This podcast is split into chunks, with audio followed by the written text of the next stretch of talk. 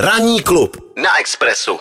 Určitě jste všichni zaregistrovali ne, eh, neveselou zprávu, že včera zemřela eh, herečka Libuše Šafránková. My jsme se rozhodli, že eh, v následujícím vstupu na ní uděláme takovou, řekněme, lehkou vzpomínku a hlavně vzpomínku jejich kolegů, kteří s ní měli možnost točit. Magdo, já ti teda předám slovo a pojďme se podívat na takový stručný průřez. Hezké ráno ještě jednou. Všichni zmiňují samozřejmě tři ohříšky pro popelku. Těch ukázek jsme od včera viděli v televizi strašně moc. Samozřejmě samozřejmě to jsou naše Vánoce, ale vzpomínala jsem i třeba na Přijela k nám pouť, nebo na eh, film Jak utopit doktora Mráčka, nebo Konec vodníků v Čechách, Můj brácha má prima bráchu, nebo mm, Brácha za všechny peníze, Princ a večernice, Vrchní prchni a tak dále, tak dále. To všechno je samozřejmě Libuška Šafránková, zemřela včera, jak jsme říkali. Mimo jiné, eh, včera na České televizi byl vlastně dokument a v tom dokumentu byly archivní záběry, hlavně z divadelních představení, hlavně z činoherního klubu. A tam vlastně jasně vidět, že ten její obrovský komediální talent si myslím, že ani nebyl úplně vytěžený. To, co se povedlo Zdenkovi Sverákovi a jiným, nebo Jiřímu Menclovi, který eh, s ní točil, tak eh, to jsou, to jsou ty hroty, ale třeba na tom divadle tam bylo vidět, že ona opravdu jí to hrozně, to komediální herectví sedělo.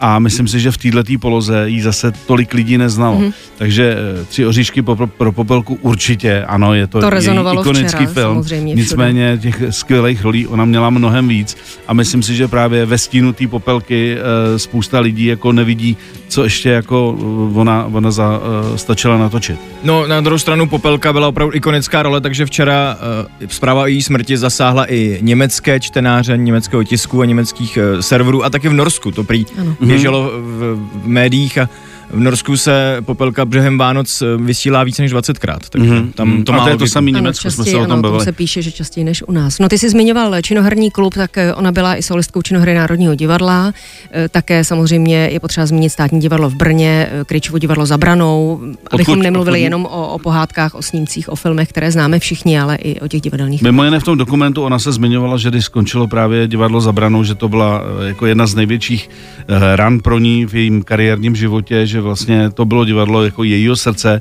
a že proto přešla do činoherního klubu, který to měl taky nahnutý a obávala se, že stejný osud potká vlastně i činoherní klub, což se zaplať pámbu nestalo a tam našla vlastně, eh, v, řekněme, v té blbý době útočiště, kde se potkala s Petrem Čepkem, eh, kterého ona tam v tom dokumentu označila jako v podstatě za svého divadelního životního partnera, který když odešel, tak to pro ní byla velká rána. Takže jako je, je vidět, že to spojení eh, paní Šafránkový speciálně s tím činoherním klubem pro ní bylo osudový. Samozřejmě, že média včera hned po tom, co se objevila ta informace, že zemřela Libuše Šafránková, začaly kontaktovat různé známé tváře a různé kolegy, eh, tak eh, někteří se vůbec eh, vyjadřovat nechtěli. Jedním z prvních ale na ní v médiích vzpomínal herecký kolega scénárista Zdeněk Svěrák. Vždycky se jí říkalo Libuška, nikdy Libuše, protože to byla tak milá, milá holka, že prostě to, se to jinak nedal, nedalo říct. Libuška byla neskutečně nadaná herečka. Můžete na ní vzpomínat tak, že vás dojala nebo že vás rozesmála, protože ona oba tyto úkoly doko, dokonale eh, plnila. Já ji mám spojeno s, s eh, rolemi, které jsem buď napsal, nebo jsem s ní, ní hrál, ale asi nejradši ji mám ve scéně z vesničky střediskové, když počítá žárlivému manželovi, jak dlouho vydrží na jedno nadechnutí pod vodou. Ano, to si pamatujeme určitě všichni tuhle scénu. Její jedinečnost zmínil včera také režisér a zakladatel Febiofestu Ferofenič. Je to herečka, která možná hrála méně ve filmu než jiné herečky, ale eh, na rozdíl od nich ona prostě silně zůstane eh, v paměti, protože vlastně ve všem, co hrála, tak většina z těch věcí jsou vlastně eh, filmové národní klenoty. Farofanič také zmínil včera, že jestli mu něco líto, takže za, cel, za celou tu dobu, co se znali, nikdy ji nepřemluvil k tomu, aby spolu natočili Gen, mm. jeho známý, známou sérii dokumentů. No a vzpomínal na ní pochopitelně i herecký kolega z pohádky Tři oříšky pro popelku Vítězslav Jandák. Víte, já si myslím, že poslední dobou si ten pán vybírá nějak špatně. Víte, je to strašná pecka, protože je nečekaná. Strašně nečekaná, i když Iva byla nemocná, ale je nečekaná. A já myslím, že bude škoda, že po ní bude mezera. A těžko se některé věci nahrazují. A bude těžko nahradit tu líbu. Je to škoda, moc mě to mrzí.